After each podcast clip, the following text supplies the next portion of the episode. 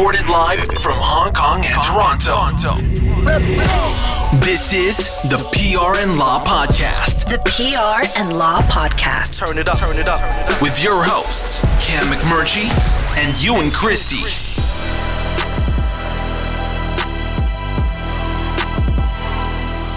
We've made it all the way to episode number nine. Welcome to the PR and Law Podcast. I am your host, Cam McMurchie, along with Ewan Christie. Hello, Cameron.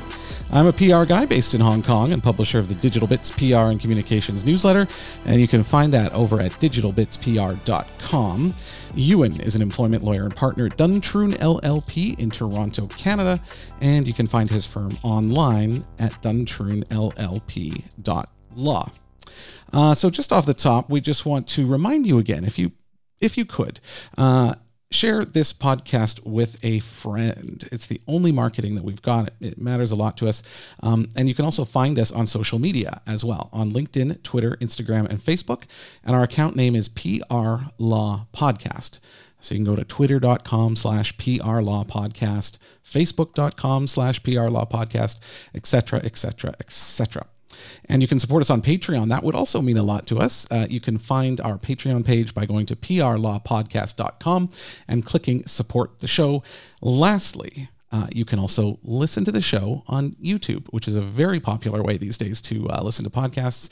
So that's open for you as well. Ewan, what is happening back in the center of the universe?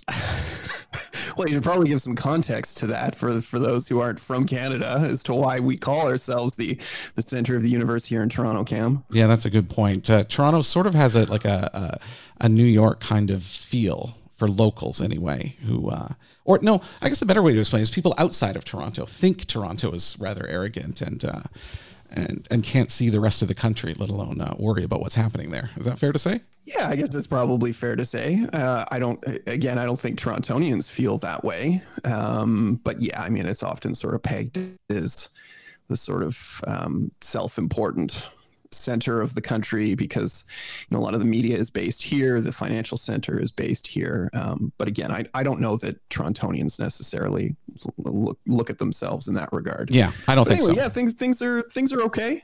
Things are okay. We're you know our our state of emergency has been extended basically till the end of june which means we're all still in lockdown. Um, you know the rest of the country seems to be doing better than than than we've been doing. Um, I guess with a notable exception of of Quebec. I see uh, you know BC is is still crushing it, and they're they're opening. The New York Times is doing profiles on on Bonnie Henry and the and the job that she's done weathering the COVID storm. But um, yeah, not us, Cam. We're we're we're stuck inside at least for for a few more weeks. Yeah, uh, 300 new cases a day you were mentioning. Uh, I think that's quite high. Um, overall, I, again, um, it's not an apples to apples comparison, but like Hong Kong is over just over a thousand cases in total. Um, but uh, if we're going to talk COVID 19, uh, let's do it this way. Yeah. All right. Sorry, COVID 19, a little hip hop music. Um, okay, so Ewan, worldwide, in case you didn't know, 6.66 million cases of COVID 19, 393,000 deaths, almost 400,000. I could have never imagined this when the first cases were being reported out of Wuhan. Uh, it's just mind blowing. In the US, almost 2 million cases uh, in total, and 111,000 people have died in the United States uh, of COVID 19, at least the ones that we know of who died of COVID 19. Uh, and here, Ewan, and I wanted to bring this up again in contrast to sort of what's happening in some other places. And I'm not crediting the government here with this or anything, but I mean, I've been out this weekend. It's been a bit rainy. Um, but even last week, I mean, we are 100% back to normal. I mean, the streets are packed. And of course, it's very humid here.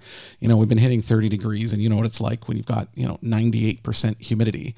Um, and no no cases being uh, being transmitted locally. We still have the odd one flying in, but um, there, there's more and more places I've noticed that require a mask to be worn before you're before you're able to enter uh, that shop. And I can't think of any off the top of my head in particular, but I'm seeing that a lot on restaurants or in uh, you know individual shops in shopping malls, uh, things like that. Um, and I think, uh, yeah, the mask, not to beat a dead horse, we've done this so often, but uh, the mask is a really simple, cheap, easy thing to do to, um, to hopefully severely curtail the spread of the virus? Uh, yeah, well, I mean, I think we got to talk about the WHO, who sort of finally came out this week and said, "Yeah, you know what? Maybe wearing a mask is a good idea." Um, obviously, they're a little late to the party. No kidding. Regard, but I, I, mean, I guess better late than never. In saying what um, most of us knew to be true all along, that um, yeah, wearing a mask probably isn't such a bad idea. It's not, you know, it's not a magic bullet by any stretch of the imagination, but um, you know, it's it's it's a start and it's uh, it, it's a good idea going forward, right? I'm very curious to see what happens in the U.S.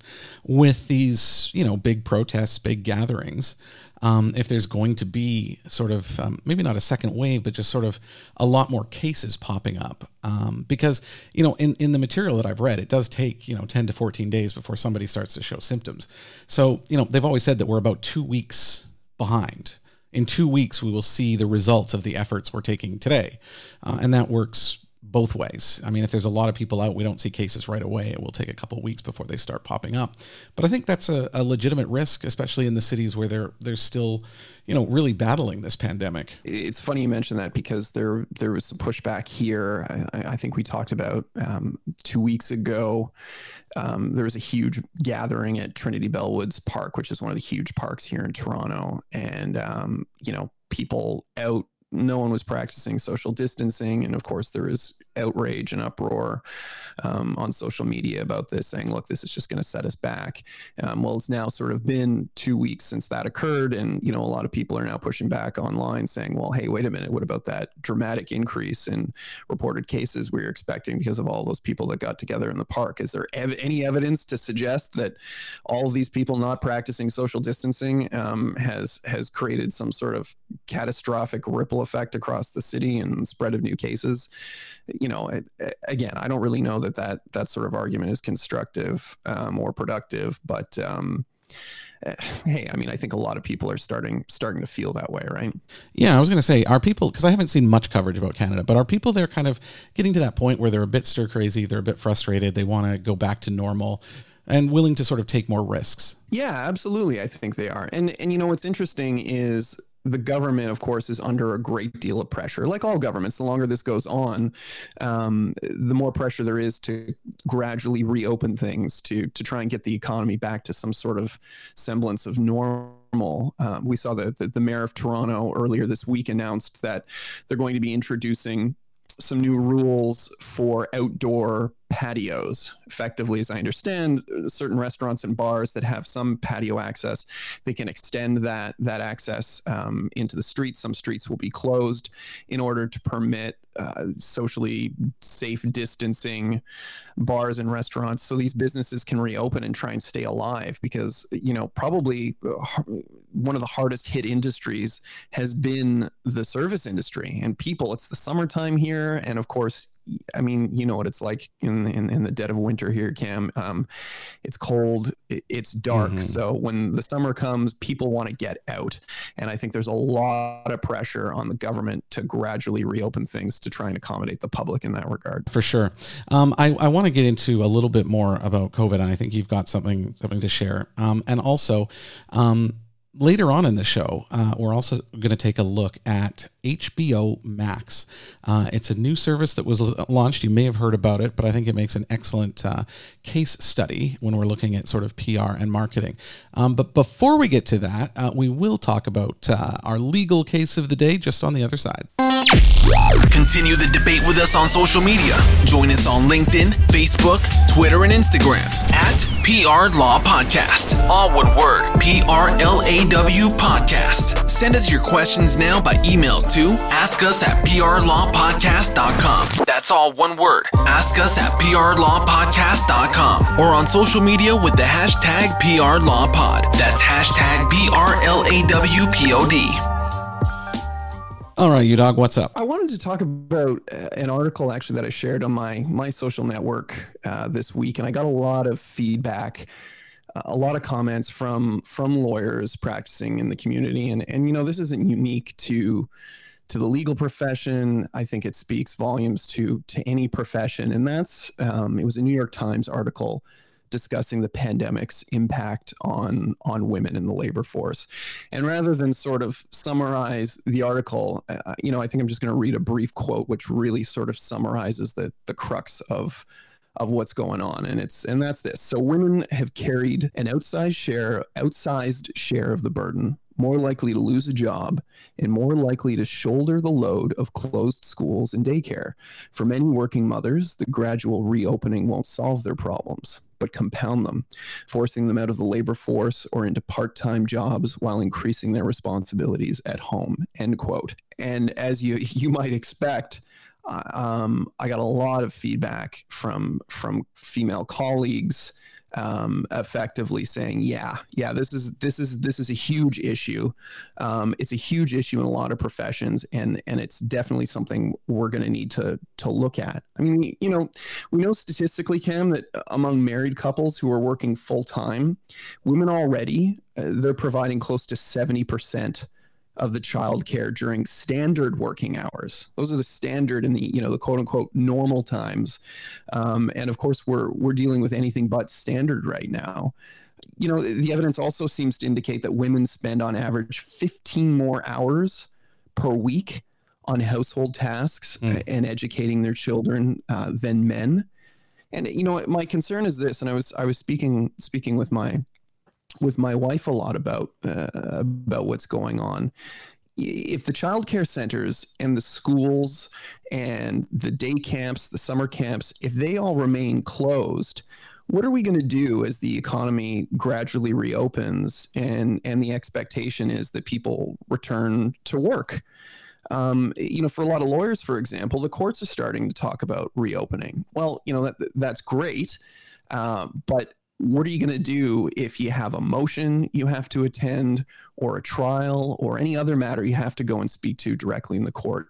You can't very well say to the court or to opposing counsel hey sorry i'm not going to be able to make it because i've got to stay home and and take care of my child.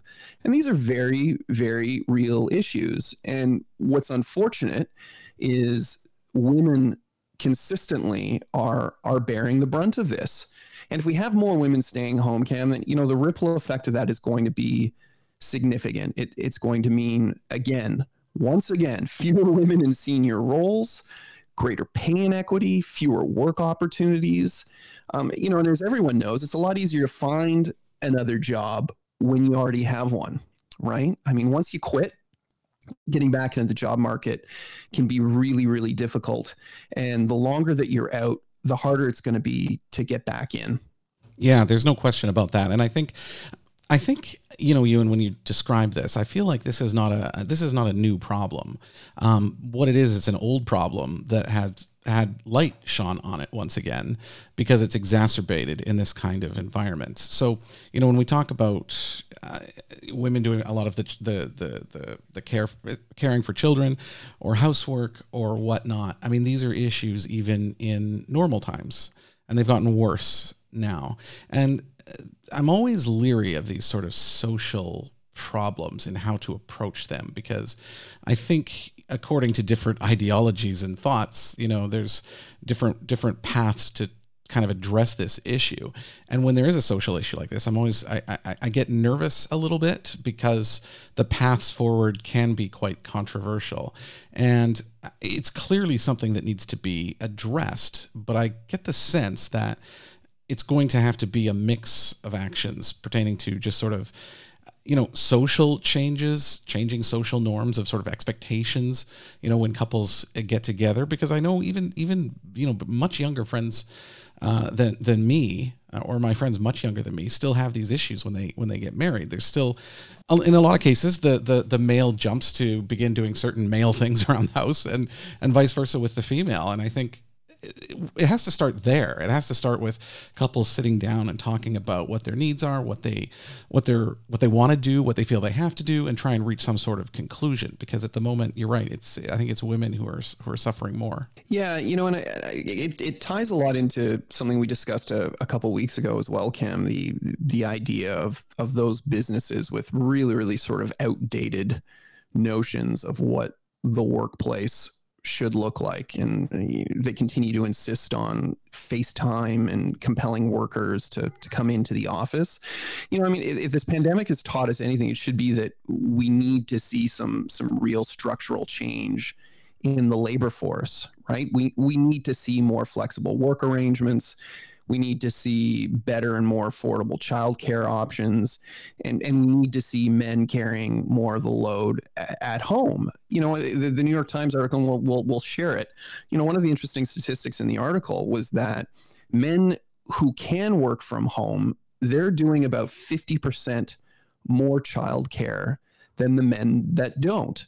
So, you know, th- this isn't really rocket science. If we have more men that have the ability to work from home, they're going to be more involved in what goes on in the home, be it childcare, be it educating children who who aren't currently in school, be it doing some of the domestic housework, cooking, cleaning, etc.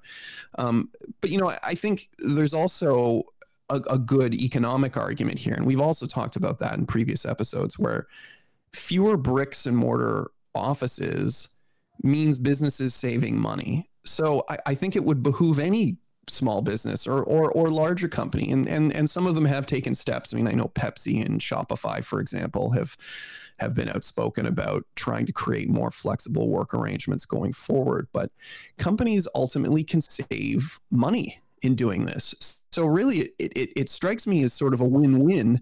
It's just going to require some more forward thinking on the part of employers and, and their employees.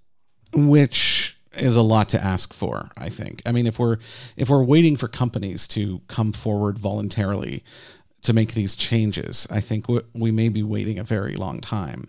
So, I mean, the question is is there anything else that can be done outside of that? While we wait and wait for companies to be proactive, is there another channel that we can use? Well, I don't know. I, I, I don't know. I, I think that, you know, to your point, couples need to be having those those kinds of discussions themselves in the home as well, right? Again, there, there should not be the assumption that well look you know you've consistently done the cooking and the cleaning so you're going to continue to do the cooking and the cleaning whether that's the you know the, the man or the woman um, playing that that particular role. Um, couples need to talk about this stuff. They need to have conversations to the effect of well hey what can i do to try and carry more of the load or what can we do to try and establish uh, some you know better equilibrium here because i know you have work demands i know i have work demands and we have childcare demands, we have to try and strike that balance somewhere. So there needs to be some some discussion within the home. And then I think the next step, you know, once you can kind of sort of establish what the expectation and the desires are internally within your own home, well then you can then make those requests to your employer. You can go and you can ask your employer, "Hey, look, you know the reality is is that neither my my partner nor i are, are in a position to return to the office. Can we talk about a flexible work arrangement? Is there some other way that we can we can make this work? I, I think that has to be a starting point. And you know, if there's enough pressure on employers, then on, you know, on some level, they're going to have to accommodate those employees, um, or they're going to start to lose good talent to those companies who are prepared to make those those changes. Yeah, that that um I mean, I, I agree with you in principle on this, uh, absolutely. But I do want to ask you as well. I mean, it seems strange to me because parents are suffering because school is canceled or daycare or whatever it might be because of the pandemic. So the kids are at home, which is unexpected. And, uh, you know, it has a, a, a, it's a bit of a domino because like you say, they they can't go to work then as a result of their kids being home. Is there any recourse that these parents can take legally? And I'm guessing there is not.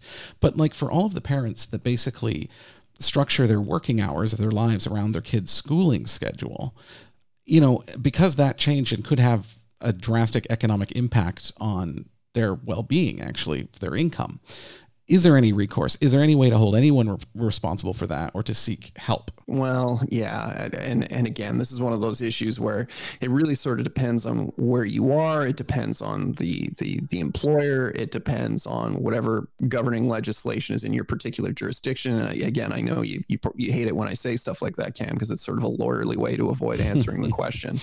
Um, but the reality is is that yeah, there is no sort of you know um, one size fits all solution to that particular problem or answer to that particular question. It really has to be a dialogue that you you engage in with your employer in telling them what what you need and and relative to what they need. Now obviously in some contexts that's not possible. I mean if you're a delivery driver for example, you can't sit down with your employer and say, "Hey, can I work from home a few days a week?" That's just not realistic. You know, and and again, we we have the human rights code here in Ontario. There's human rights codes in the majority of provinces in Canada. And some human rights codes uh, human rights code like legislation and a lot of states in the, in the in the U.S. as well, and here in Ontario, of course, employers have a duty to accommodate their employees up to the point of undue hardship. So, you know, whatever their decisions are, they can't be perceived to be discriminatory on the basis of, of gender or marital status. Um, so, there is some flexibility and accommodation there. But uh, again, you know, using the delivery truck example, you could be a, a, working mother or a working father and have three, four children. Um, your employer isn't going to be in a position to accommodate you working from home when you know you're you're a delivery driver. It's just not it's not feasible unless there's some other role within the company that they can sort of temporarily place you until things get back to normal. Which, in fairness, a lot of a lot of businesses have done. Um, but short of that, yeah, it's it's a I, I don't know. There isn't really a one size fits all solution to this. These are all victims. I, I think this is why COVID nineteen is so tragic. Is there are a lot of people, millions of people, who are victims of this of this pandemic and really have no legit recourse in many cases. Um, I think it was positive last week that there were there were some new jobs created in the United States. You know that's a that's a big step forward. But I want to take a look at this from a very very sort of broad scope, from a very high level, and that is. I think the one thing that COVID 19 taught us, and we have mentioned this before, is that a lot of people can work from home. And obviously, not the truck drivers, like you mentioned. Um, but because that barrier has kind of been broken down. Um, I think it's taught bosses and supervisors and senior executives that um, that it can be done and the work can still get done uh, when people are at home. And now, like I've really felt strongly about this for a very long time.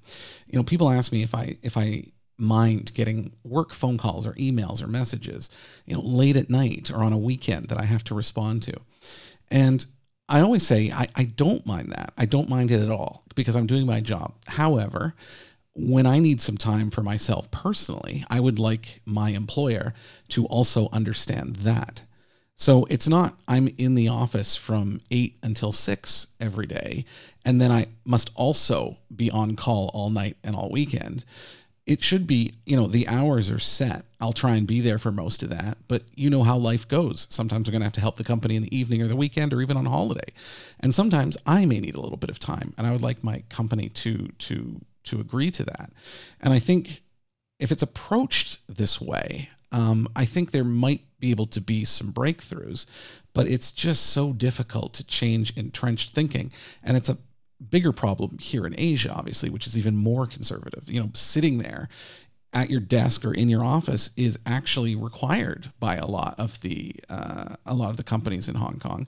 You know, to the point where people won't go home until the boss goes home first, which drives me insane because I'm often in that situation. I work better at night, so I often stay later, and I can see my my teammates waiting around, and I always tell them, "Please go home. Just go home. You don't have to stay because I'm here." But it's so deeply ingrained, and I know this doesn't affect Canada at the same level, but it is deeply ingrained thinking and behavior and it's very very difficult yeah. to change yeah well and and and you're right and that does um, the way that manifests in a in, in a virtual working environment uh, to to your point it doesn't mean people are working less it means they're working more and you know if there is any if there's any doubt or any concern that oh but people working from home i mean they're just going to slack off and they're not going to do anything well all the evidence strongly suggests the opposite which is that everyone is working far more than they used to because to your point there are no sort of set established hours. Um, you know you don't come into the office at a particular time or leave the office at a particular time. You're effectively fielding messages all day every day and, and in the evening as well. There are no clear boundaries. Now I, I think that on a long enough timeline as we sort of learn how to work from home because and again you know let, let's not take for granted that a lot of people have been working from home for years in a virtual capacity. For a lot of people this is nothing new. But for those eh, for those businesses where this is something something new it's like anything else. You have to learn how to do it. What are the parameters? What are the expectations? Um, all of that stuff has to be clearly established. And because none of this was planned the idea of all of us all of a sudden overnight working from home, a lot of these parameters never were formally established. So we're effectively trying to figure it out as we go. You know, I'm, I'm hopeful that on a long enough timeline, we'll we will create some some firmer boundaries in terms of when people are expected to respond to emails or or be present for for calls and what have you. But um, I mean, to your point, uh, right now it still still seems like a bit of a free for all. You know, you mentioned that some employers might be concerned that their employees are slacking off, and I've always wondered, you know, how this is any different to an employee being in the office. I mean, an employee can be in the office and slacking off all day long. I mean, they're they're they're at a computer connected to the internet. I mean, they could do so they could run an, their own business, you know, while they're sitting at work. And there's no way to fully prevent that unless you're using software that does the screenshots and the and the keyboard logging, which is an awful invasion of privacy, although some companies do that. So I think you know, slacking off can happen home or at work. But secondly, bosses should be aware about what their employees are doing. And, you know, if their employees have time to do nothing, it means they don't have enough work. And uh, like for, from my perspective, I want my team to perform. I want them to deliver what I expect them to deliver. Honestly, I have I do not care when or how they do that. Well, I care about the how to some degree, but um, you know, because as long as the work is done and it's done well, then where you did that means nothing. And the same can go for the other way with slacking on both sides. Yeah, ab- absolutely. I, I, it doesn't make any sense to me either. This idea that you have to be slacking if you're working at home, whereas if you're sitting in the office, you couldn't possibly be slacking off. I mean, it, it's just it's preposterous. I, you could be sitting in front of a computer, staring at a blank screen, or surfing the internet. And, and to your point, unless the employer Amazon. has some some sort of monitoring uh, of your your web activity. They really have no idea what it is that you're physically doing when you're sitting there in the office. Um, I, I, wanted to to touch briefly because you, you mentioned it, Cam, the the job numbers, because this sort of ties back into to my my original argument about how women are being being disproportionately impacted by this. Um, you know, you mentioned the the the U.S. economy and that it did, yeah. To your point, it surprisingly added 2.5 million jobs in May. We added jobs here in Canada too. You know, we, there was a, a, prediction from economists that we were going to lose a further half million jobs in the month of May, and surprisingly, we added 290,000, which is which is great. But what I thought was more interesting was that, uh, rather tellingly, male employment increased more than twice as fast as that for women through the month of May in terms of those new jobs, particularly mothers with at least one child under the age of six. So you know, I, I, again, this just sort of goes back to to the to the initial point. Women are being hit really, really hard by this, and statistically, they're going to bear the brunt of a lot of these losses. And and I'm concerned that there's going to be ero- an erosion of a lot of the progress that's been made in the in the labor force in terms of you know gender equality across all kinds of professions. Um, be it be it law or otherwise. And what are we going to do to to try and and and sort that out? I, I I don't know, but it's it's definitely concerning. It will be impossible to solve this issue in relation to COVID nineteen without solving it, you know, in a broader scope because they're related. I mean, the issue of childcare, division of labor, you know, working, being laid off, time at work, time at home, on call. These are all issues that, you know, affect women and men everywhere. So it has to be addressed at that level. And then the, uh, the knock on benefit comes down to, to something from COVID 19. Um, but anyway, I'm with you. I hope this is something that, that is addressed. I'm not optimistic, to be honest. Um, I think there can be change, and there's been change over time in many other similar areas. But I think this kind of change moves at a glacial pace, and so we'll have to be patient. Agreed. All right. Uh, uh thanks, you. And I, I, we're on the other side here. Uh, I'm going to dive into HBO Max. Show your support to the PR and Law podcast by making a one-time donation or setting up a subscription with us on Patreon. Every little bit helps us keep the lights on and bring the show to you each week. If you'd like to chip in, please visit prnlawpodcast.com. That's prnlawpodcast.com. Click support the show. Thanks for helping us out. Okay, before diving into that, uh, I did uh, want to look up uh, Hong Kong's jobless rate because I, I, actually, it has been published. I hadn't been paying attention, so I, I, looked it up. So as of as of May, the end of May, uh, the jobless rate in Hong Kong was five point two percent, which isn't bad. I usually Hong Kong's unemployment rate hovers around two percent. Um, so five point two. I mean, it, it, has increased a lot in relative terms. Um, but but not a lot overall. I'm I'm I'm a little bit surprised by that. Yeah, I, would say you're I'd say you're sitting pretty at 5.2 percent relative to uh to the rest of the world. That's that's impressive. Yeah, it's not bad. Um, okay, I gotta I gotta perk up a bit here too. I feel like I'm uh, sluggish, I'm a little bit low energy for some reason. Um, okay, so Ewan, have you heard about HBO Max? Yeah, I mean, uh, just bits and pieces here and there on on on the twitters and what have you, but not not much. No. Okay, so I mean, what is it? I mean, do you know what it is? And I, am not putting on the spot to ridicule you or or or, or uh, you know somehow make fun of you, but I'm just curious if you're familiar with what it is or how it works. No, I mean my my understanding is just that it's a it's a new HBO platform with with new programming. Is it not? Okay. Yes, in a very broad way. Um, now, there's a lot of commentary online at the moment about how HBO rolled out HBO Max. And um, it's such a great case study in general, I think, about branding and the value of brand. You know, so a lot of people, you know, we see brands everywhere. We see them on buildings and, and, and trucks and billboards and television and Spotify and on and on and on and on. So people are aware of branding. But I mean, the one thing that is difficult is to build up a valuable brand. And it's even harder to keep that brand at that high level uh, of recognition and prestige. So, I mean, HBO in particular, if we take a look at, um, you know, what they what they have recently done was in May, towards the end of May, they rolled out this new product, um, HBO Max, and I think it's fair to say, uh, and if you take a look at some branding audits, HBO it, it does have a good reputation uh, for for quality programming. Um, you know, a lot of the shows that they create, like I personally enjoy them a lot. I think you do too. Um, you know, just to name a few that HBO has done: Game of Thrones, The Sopranos, Sex and the City, True Blood, The Wire, uh, Big Little Lies, Succession. I mean, I'm a huge fan of Succession, waiting for season three. Um, so it, it, it has done well but it does take time to build that up. I mean, HBO has been around 50 years, if you can believe it.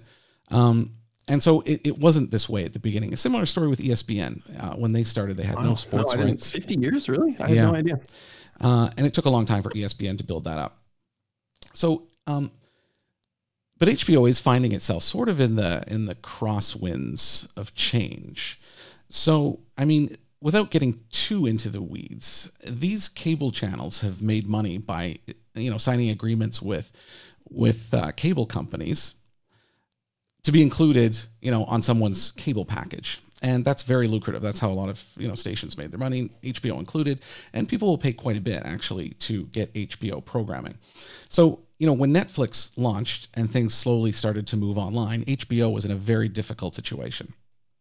Because you know, they didn't want to just launch an app and put it online because even if all of their existing customers, actually, maybe not all, even if a large number of their existing cable subscribers switched to HBO's own product, it wouldn't recoup the losses from cable. Like cable is the number one way they make money. So they were kind of stuck there because people were calling for access to HBO on their Apple TVs and Roku's and they couldn't do it.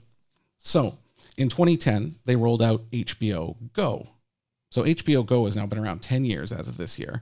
And basically, what it is, is a, a way to watch HBO via an app on set top boxes like Roku or PlayStation uh, and that kind of thing. But the caveat is you have to have a cable subscription. You have to already be subscribing to HBO through your cable provider. So, I mean, this was one way to serve their market is you like HBO as part of your cable, so they, they give you a free app. You can watch HBO on your phone or wherever you are, and and that's great. But the demand continued to increase for people who wanted to sign up just for HBO services. I, I would be one included in that. Actually, I don't watch a lot of TV at all, but I think HBO is worthwhile. Why is it worthwhile? Because because they make quality programs. So HBO Now rolled out in 2015. And this was HBO's way of saying, okay, we will create a standalone app like Netflix and people can pay for it. It's $14.99 per month. And that way you can watch all of the HBO shows. You can go back and way deep into their library of, of shows and watch them on demand on iPad or iPhone or Android or Apple TV, blah, blah, blah, blah, blah. Self explanatory. And this really primarily appealed to cord cutters um, or people who didn't have HBO as part of their cable package. So, fast forward to last month, May 2020. HBO launched HBO Max. There are now three distinct products based on an app, which right off the top would be uh, a, a little bit of a red flag from a branding point of view.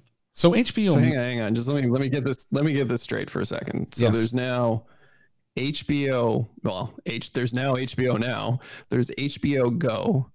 There's HBO Max, and then of course there's just good old fashioned HBO. HBO. Is yes, that right? As part of your cable package. Yeah, if you count that, there's four HBO products.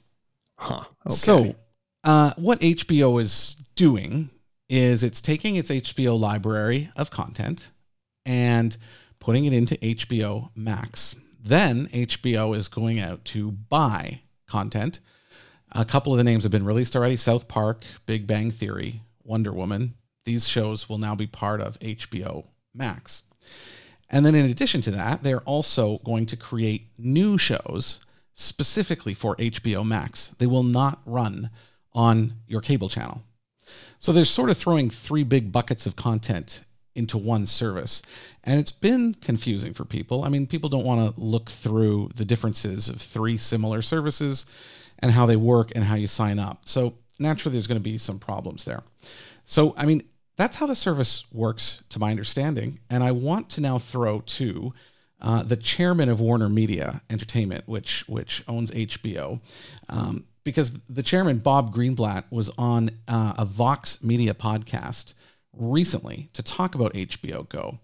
And I mean, one of the questions he got is why this sort of structure of three different apps and why HBO Max would be valuable to customers. Why is it going to be good for the consumer? Um, I think it's a wildly exciting value proposition, which, in I guess layman's speak, is to say that we have a lot of great content. I mean, it's an extraordinary level of excellence. And it, of course, starts with the HBO service in its complete totality. And beyond that, we have extraordinary library content from arguably the greatest film and television libraries in the world at Warner Brothers. And we've acquired third party content, and I can go into more detail on all that. But we're also making a whole new slate of original uh, content that we call Max Originals which will fill out the programming that HBO doesn't currently offer. And by that, I mean aimed at younger demos, kids, teenagers, young adults, as well as genres that HBO doesn't typically do, such as uh, scripted and un- unscripted and reality shows. So when you put all that together, we think it is uh, pretty undeniable. Now, that sounds to me like Greenblatt doesn't really know who he's going after. And so he's just throwing everything at the wall. He's just going to put in. Well, you yep. know what? He also, I'm sorry to interrupt, but you should never use extraordinary and excellence in, in the same sentence. I, I, I, don't know where he was going with that. Yeah. Uh, so HBO is basically trying to see what works. And you heard him sort of talking about some of the demographics they're going after. And They talked about kids and adults and all, all these sort of different groups of people, which is very difficult to do. I mean, right there is a red flag. I mean, it sort of goes into marketing 101 you define your customer who is this person you know and based on your sort of caricature of a person or a customer you build your business around that. It's it's something sort of very early in, a, in in the marketing life cycle. So naturally, you know, people are confused. There's a lot of questions online. It's it's kind of hurt HBO somewhat because it is known for this high quality content. This seems like something a little bit different. I'm going to give you one more clip of Greenblatt because he was asked a good question by Peter Kafka, who who is with Vox Media and hosted the podcast, and he said, asked to to Bob, who is the person who doesn't like HBO but will be convinced to buy HBO Max because clearly the fans of HBO are already paying for this through their HBO now. So they're trying to get new people. So who is this person that would want to buy this? Well, we think there's, you know, a hundred and a hundred some million people in the country that, you know, that would be on that list. And, you know, while I'm being a little flippant about it, you know, we do know that there are people who, you know, for many years have said uh, HBO isn't for me. You know, they don't program the kinds of things that I like, or maybe they have kids and there's not a lot of kids programming. We hope that when you realize that HBO Max is so much more than just HBO, you might be interested in subscribing. And I also think in reverse, this will accrue to HBO's benefit because I think there are some people who don't think that HBO is right for them, but just don't know how much great content is in there. And I think when it's put together on one platform, it'll all be served up together. And I think you will find content that you might otherwise not have known about that could be great for you. And specifically, we can talk about this all day long.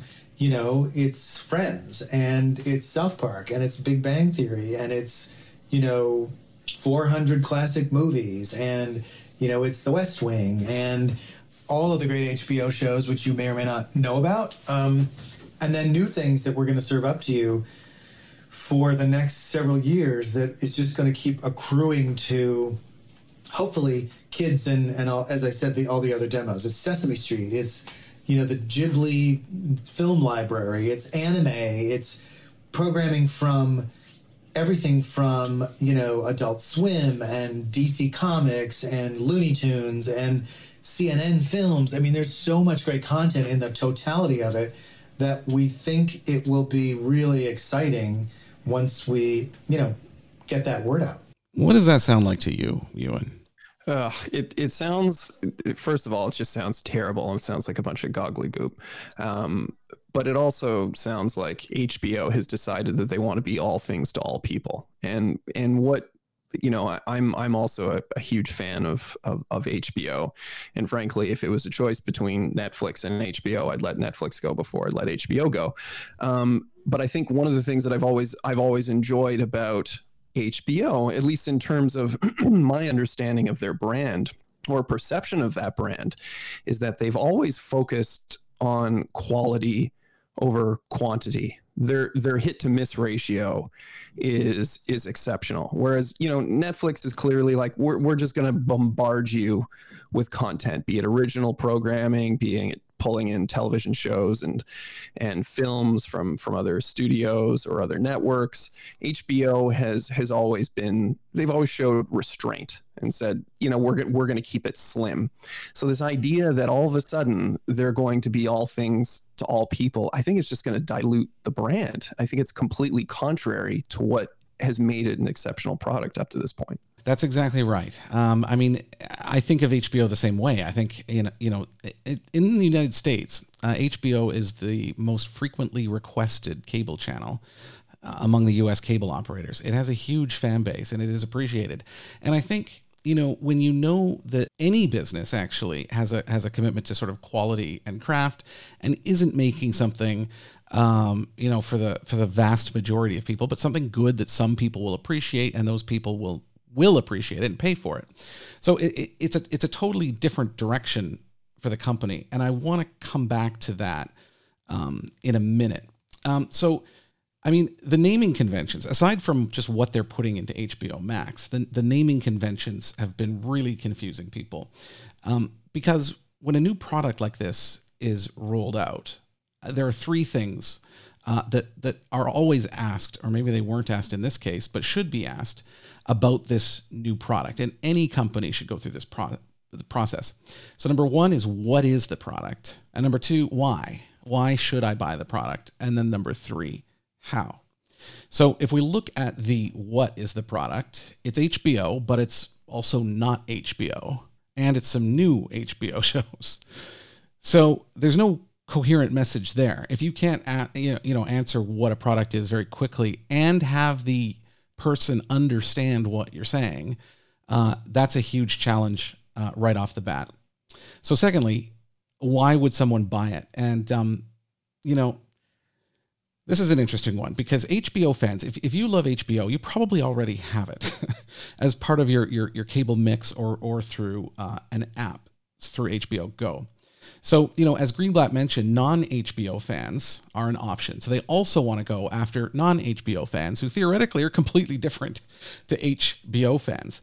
And here's the thing if you don't like HBO, why would you buy HBO Max? Because it already has a, a, a sort of brand recognition. And going after people who have chosen not to use your product is a very steep hill to climb even if there's new shows going in there because the brand recognition is so strong. Go ahead, Ewan. Yeah, well, and and I'm I'm sorry, but that that sound clip you played, um, I didn't come away from that understanding what the distinction is going to be between the new programming from HBO proper, we'll call it, and HBO Max. They're effectively saying, yeah, we're we're going to continue to develop programming for HBO and we're going to develop new programming for HBO Max. It's like, well, so so how are they going to be different? What's going to distinguish one product from the other? How am I supposed to determine which product I then want? Are you going to be doing sort of cheaper half-assed com- uh, content for HBO Max and the and the, the, the marquee shows like your Game of Thrones or The Wire. These kind of programs are going to continue to air on on sort of the de facto you know HBO. That that wasn't clear at all. It just again it sounded like a bunch of gobbledygook. Yeah, the risk here is so if let's just say Greenblatt is is successful that they go after non HBO fans or people who want a huge selection, you know, of television shows and movies similar to Netflix. If you succeed in building that, it will naturally mean the end of HBO's current reputation, which is not that. Trying to straddle that line is very difficult. So either they succeed in bringing in tons of new fans, but harm their image, or they maintain their image and lose that battle. There's kind of no win to it, which makes it even more confusing and compelling on some level. But I do want to get to the how can I buy it, which would be the third question. And, and as confusing as this has been so far, I think this one takes the cake. So HBO Now subscribers will be automatically upgraded to HBO Max subscribers.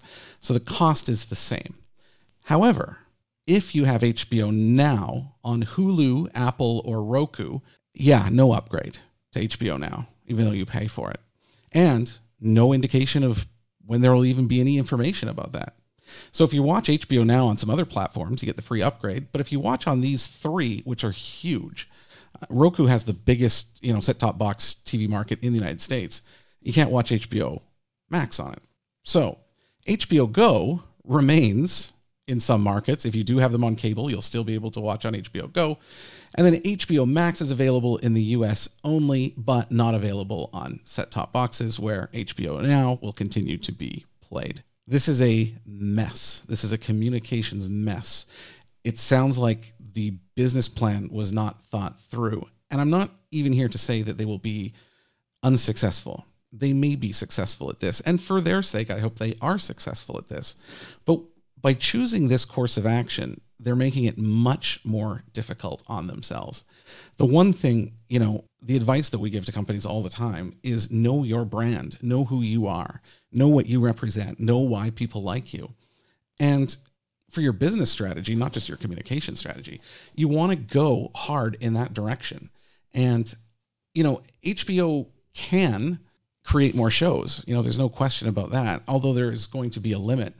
And I worry that by going down this path, HBO Max is just going to be a Netflix, not clone, but a very similar product that costs more money to mm-hmm. subscribe to. And yeah, you'll get some you'll get some good HBO shows, no question. But going up against Netflix is a very difficult thing to do, and I just don't think this was thought through.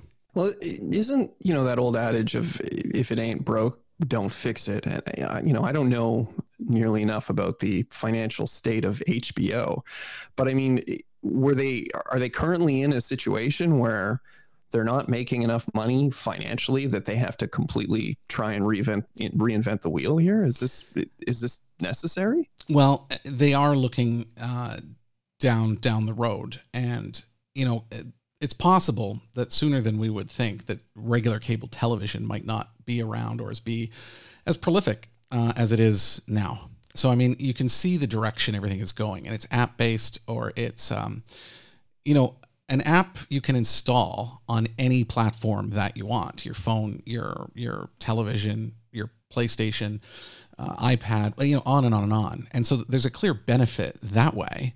And also just that's the way that media is being distributed now. So but hbo has been known to be very slow to move because they have had a much better reputation than some of the other networks but they really waited a very long time to decide to go down this road. And I think if I were there, and obviously there's going to be business numbers that I don't have access to, so I'm really just basing this off of, you know, what I've been able to read and glean about its situation. Um, I think they could have gone down a more Apple route, and I don't think Apple should have gone down the route that they went down. But Apple TV, not the box, but the service, um, they only show original programming, so it's quite light. You know, when it launched, I think they only had like six or seven shows but they've been rolling them out quite regularly, and so they're building up, uh, you know, a, a, an app and a network full of full of content, but it's all original content um, at this time.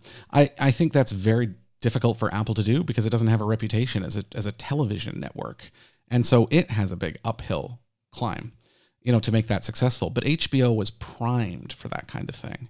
If HBO, because HBO is well loved already, and if it could take their existing library, their existing hit shows, and then make more of that kind of original content, I think you you may have a service that you could price even higher because you're going after the premium end of the market. I think trying to compete just on quantity is it almost commoditizes the shows to some degree. I mean, they're not commodities because you know some shows are more valuable than others, obviously in terms of viewership and revenue. Um, but it, it just it, it does tarnish tarnish the brand. They're going in a different direction. I think there will be some uh, there will be some blowback from that. Yeah, well, I mean, I and and again, I may perhaps I'm wrong, but I always sort of operated under the assumption that HBO was already sort of at the, the in, in kind of the upper echelon in terms of the quality of programming such that they th- their issue certainly isn't if they have one that they don't have a big enough volume of content but hey i mean I, I don't work in the industry um, what do i know it just strikes me as it strikes me as, as strategically a, a, very very poor choice to sort of move into a, a, higher saturation level of content simply to try and, and compete with Netflix. It just seems short sighted. Yeah, the other example is Disney Plus. I mean, Disney Plus has had the most successful launch of any of the streaming networks. And, you know, why is that? Because Disney has just a huge library of intellectual property with characters and franchises and whatnot. And so I think HBO is more akin to Disney in that way, but for adults. And, you know, Disney, alongside their library, they also rolled out new Disney shows. Um, and I think they got 30 million subscribers, I think, in just uh, like a month. And it's 30 or 33 million. It's right around there, which is, you know, it's it's insanely high. Um, and that's based off its reputation, its shows, its IP. And HBO had a, a, very similar setup. And I think, you know, one thing we're just seeing just in in in markets in general is that people are willing to pay more you know if if they perceive that product to be premium. Uh, i think we, we see it with hbo now already at $15 a month which is quite high just for hbo only programming. You know you see it in hardware uh, televisions i mean all kinds of stuff. There is room at that higher end you know where they could have stayed and doubled down on their reputation you know further strengthened their reputation uh, and and gone about it that way. Um, so I hope it works out for for their sake. I hope it works out. I'm nervous though um, because you know filling filling up their channel with all kinds of you know random shows they purchased. Uh, it might not look very good. I do want to mention one thing though. Uh, this is a story I may have told this to you before, but I, I, was at some seminar. I can't even remember where I heard this, but it talked about HBO and Netflix and how HBO missed the boat on this. And it said because you know when HBO is planning its schedule and it's buying shows, it's thinking of time slots for those shows. You know, so it's thinking you know prime time Monday Monday night. You know, what are they going to show at noon on on Sunday? Uh, you know, Bill Maher is on Friday night. So they're thinking of filling out the, the, the schedule that way with hit shows in prime time slots, which makes sense. But there's only 24 hours in a day and seven days in a week. So there's only only so many shows that they are even able to broadcast. Whereas Netflix looked at it a completely different way and said, we don't need to fill a timetable like that. We can literally have thousands of shows because there's no limit. And, you know, this is, a, is such a good example of seeing the world the way that it was or the way that you're familiar with and completely missing how the world has changed. And this does happen a lot. I mean, there's a lot of case studies out there about this. But as uh, you know, as HBO was trying to to innovate and trying to do more, it just didn't even cross HBO executives' minds to go the route of Netflix in the very early days and and that's one reason Netflix has been so successful. I mean, to this day, I think Netflix is so far ahead the other networks, and maybe because also like they are international. I mean, HBO is in a couple of international markets. I think Netflix is in more than a hundred. So I mean, there's just no comparison. And, and as Netflix um, continues to generate revenue, I I do think that their show quality is going to increase.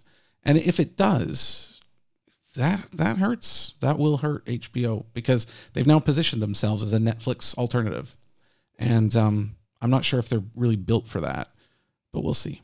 Anything else on that dog you want to mention? can we uh, move on?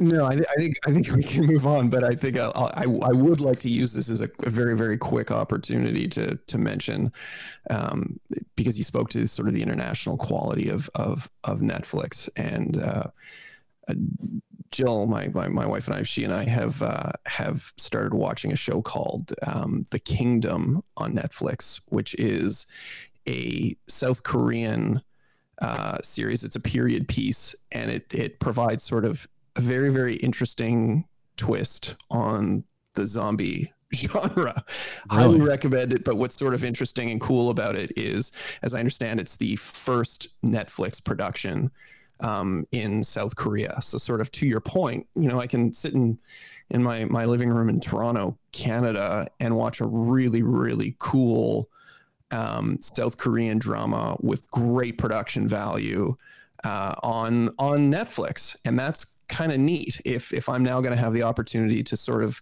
get to engage with some really cool international programming that I otherwise wouldn't have access to, I think again that's that's also a leg up for Netflix. That's it yeah, I, I, I um, yeah, I, I, I completely agree with you. I think that's one one cool thing about Netflix, and I will say, like when I I again, I don't watch a ton of TV, um, but when I open Netflix, I usually see multiple things that I would like to watch. Usually, sort of more on the documentary side, or you know, those kinds of of items. I mean, there's just so much on there, and I think yeah, it's comprehensive, and you're getting good value at the price that Netflix is at at the moment, uh, in my view. And it's just got such a head start. I mean, all of the countries that it's operating in. I mean, it takes a long time to get all the necessary licenses and things like that. They, they've been they've been managed managed well. Um, I do want to move in now, Ewan, to the uh, the recommendations because I think I think we have a couple have a couple today. Uh, what have you got?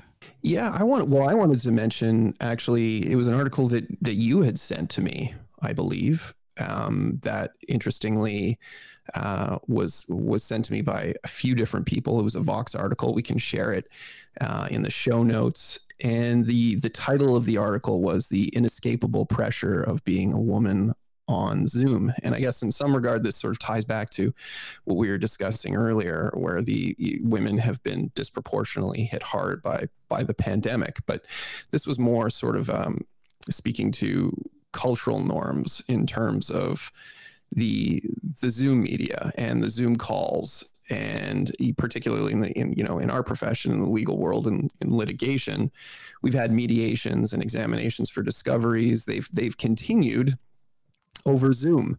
And the article discusses the pressures that continue to apply to women that men seem to have been um, relatively uh, immune to. So it talks about things like women being um, disproportionately concerned with, you know, the, the their appearance, notably hair, um, because they can't get their hair cut, makeup, and that they're constantly apologizing for these things. And there's there's a really great soundbite in the in the article um, where they're interviewing a, a, litigator in the U.S.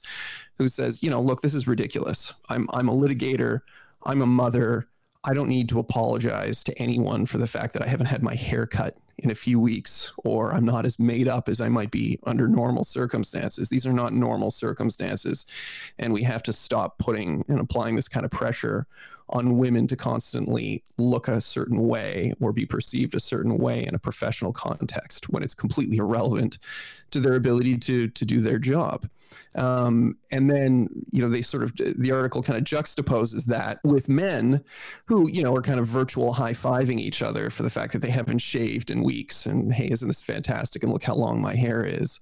And nobody seems to be holding men to to that same standard let alone men themselves. So anyway i thought that was uh, that that was quite an interesting article and we should we should share that with the with the folks this is similar to what we talked about earlier. I think this also is a societal problem that's just become more acute in, in, in the COVID nineteen age. Because I mean, if you if you stand back a bit, like I do think females are under a lot of pressure to you know dress and look well all the time. Um, and I think you know on, on Zoom it's just a little stranger than normal because you're actually not leaving your house, and normally you don't. Well, normally you don't really sort of do your hair carefully. I don't think anyway. I'm, I'm a male, so I have no idea what I'm talking about. But I would think, you know, you're at home. It's more relaxing. You go out. I think, especially women, get ready to go out. And um, I do think this is a problem. I, I, I wanted to ask you though on the sort of uh, Zoom culture there because, I mean, so I mean, I work at Tencent, so we use Tencent Meeting. Uh, which is you know their meeting app that's like Zoom. They they came up with an English version of it. It's got oh, the name. It's called Voov. V O O V. Anyway, it works just like Zoom, and I, I obviously use that a lot. But I also use Zoom and I use Microsoft Teams and even Skype from time to time. But there's kind of a uh, cultural norm here now to not turn on the video camera. So a lot of meetings, the the audio's on, but the video's off. And is that common there, or is it almost always video? Well, I mean, in the legal context, the video is is always on. Absolutely. I mean, for examinations, for discovery, for mediations, um, I mean, yeah, it's not an option to turn off the video. Although one thing, interestingly, the Vox article talks about and and suggests um, to try and get away from this idea and of being fixated on our on our own image and you know are we is our hairstyle appropriately? Are we wearing the right makeup? Is to turn off the video that you know the, the, camera image that is is of yourself to effectively eliminate that. So, as opposed to being fixated by the idea of how do I appear on the camera, just turn it off, and then you don't have to think about it at all. Um, you can just focus on on the, the other individuals.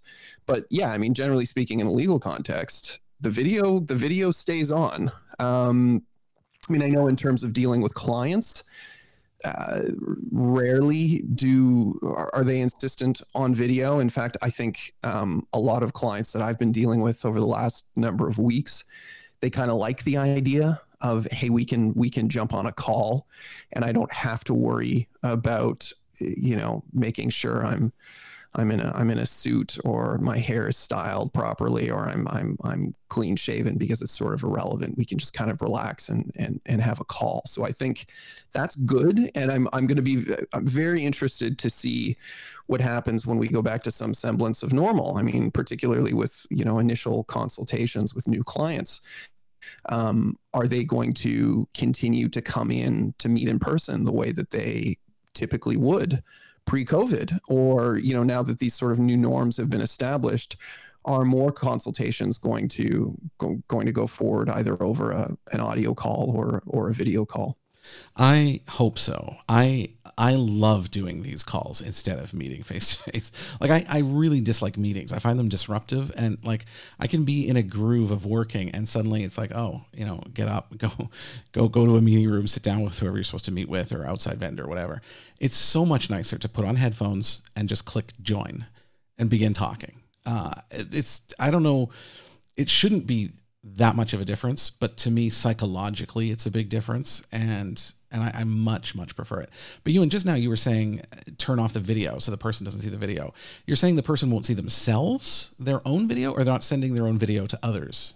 No, I'm just talking about they won't see themselves. Oh, I see. That okay. you know, they, they, this is discussed in the Vox article that this is this is part of the problem, right? I mean, all of these video apps, the the the normal the normal setup is you know there's a, a, large image where you see the person that you're speaking with and then a smaller image where you can see yourself to make sure clearly you're positioned in front of the camera properly etc and you know the article sort of suggests once you've figured out that hey i'm sitting in the right space turn that video off. So that way you're less self-conscious you're less fixated with hey do i look do i look appropriate? Mm-hmm. don't worry about that turn your camera off and then you can focus on the situation at hand mm. the fallout from from covid-19 i mean it's going to be happening for years a lot of these things are going to change um, okay I, I wanted to to mention two quickly um, the first one uh, again i'm a huge fan of the ezra klein show uh, he's one of my favorite journalists for a number of reasons, uh, but he has sat down with uh, Ta-Nehisi Coates uh, to talk about what's happening in the United States. And it is, I mean, like a lot of his discussions, very, very enlightening. It goes quite deep into it. Um, and it's just one of those conversations where you start listening to this and you start listening to to to Ta-Nehisi Coates' perspective and his thoughts and an hour can go by without noticing it's uh, it's an engrossing interview and it really provides I think a really really good look into the sort of systemic problems um, that exist with law enforcement in the United States. Um, I can't I can't recommend it highly enough. The, oh cool. Okay I'll, I'll have to check that out. Yeah yeah please do. The the um the other one This is something I have been thinking about a little bit. Not in the way you would think, but anyway, there's an article that was published in The Atlantic called The Best Way to Handle Your Decline is to Confront It Head On. And, you know, I, I read an article years ago now about people's decline in terms of their reflexes, their thinking, their abilities, and how how subtle it is and how minute the changes are day to day, but how they do add up to something much more significant. And they use the example of a a baseball player, someone who is going to the plate and, and is easily, you know, hitting hitting the ball and getting on base, or hitting a home run, or just basically, yeah, getting on base. Um, and how as you age, because they they they tested this sort of player, and even year to year or month to month, their timing is off a fraction of a fraction of a second, but it's just enough to turn that that base hit into a foul ball. And you, you feel right. You see the ball coming. You're familiar with it. You know you can hit it, and you attempt, but it doesn't work like it did before. And so I've always thought about that since then because I think about you know like I follow sports closely, and you look at you know players who age, and you think, wow, like they're they're they're a different player sometimes at 34 than they were at 30. And that's just four years. Um, and then you think about it in the workplace. I mean, obviously, I'm sure everyone, a lot of our listeners have worked with with people who you know have begun begun to be not quite as good as they were before you know or their systems are not catching up or whatever it might be. And so it is an interesting subject to me a lot. And this article takes a look at how you deal with that. And you know the number one uh, piece of advice from this is to yeah confront it talk about it. It's just like death you know, rather than sort of internalize everything, put something into the open, put death, put your decline into the open and address it because it takes away a lot of its power, you know, over over individual people and a lot of dread and a lot of fear uh, can go away if you're open with it. And um, I think it's a, a very, very interesting article. I'll put a link to that in the show notes too. Cool. That sounds that sounds great as well. I didn't. I haven't read that. Um, and yeah, it, that it is a very interesting subject. I mean, we certainly see that a lot in in the legal profession. Is there are so there are too many, and we've talked about this before. Just too many lawyers that stick around um, well past their their their expiration date um, because they don't really know what else to do right? They haven't over the years developed uh, hobbies or or social infrastructure outside of work because their work has been so all encompassing um, that there has been nothing else. And therefore when they try to take that away or or retire and and move on to other things there are no other things to move on to. And inevitably they they return be it in a part-time capacity or they continue to work in a full-time capacity and effectively turn a blind eye to those issues that you're discussing. So um, yeah very very interested to check that out for sure. Uh, anything else you want to add, Ewan, before we uh, wrap up episode number nine? No, just uh, you know, again, um, it, it's it, it's wonderful to know that that that people are are listening and enjoying the show. And um, please send us your questions, send us your comments, um, discussion topics, ideas. We will we'll take it all. We'll review it all um, you know, we really want to really want to hear what you guys think about the show. Absolutely, very very well said, Ewan. Uh, and uh, you know, for me, because we record this show quite late on Sunday night for me, so it's it's uh, twenty to one in the morning. So I just want to apologize in advance because I do feel a little bit low energy today. I can just feel it in my voice. Uh, but it was still a very good discussion today. and We really appreciate you joining us. So, uh, if if you did enjoy this podcast or any of the other ones that we've done, please you know tell a friend uh, let them know. We we definitely uh, you know feel very encouraged when we see our our subscription numbers each week. Uh, it really it really does mean a lot. It tells us that you know we're providing something of use anyway. Uh, and you can also follow us on social media at pr law pod p-r-l-a-w-p-o-d on linkedin facebook twitter and even instagram so that's it, everybody. Good times. This is Cam McMurtry for Ewan Christie. We'll see you next week. This has been the PR and Law Podcast with Cam McMurtry and Ewan Christie. If you enjoyed the show, please share it with a friend or leave a review. You can also join us on LinkedIn, Twitter, Instagram, and Facebook by following our account at PR Law Podcast. That's all one word. P R L A W Podcast. Thanks for your support.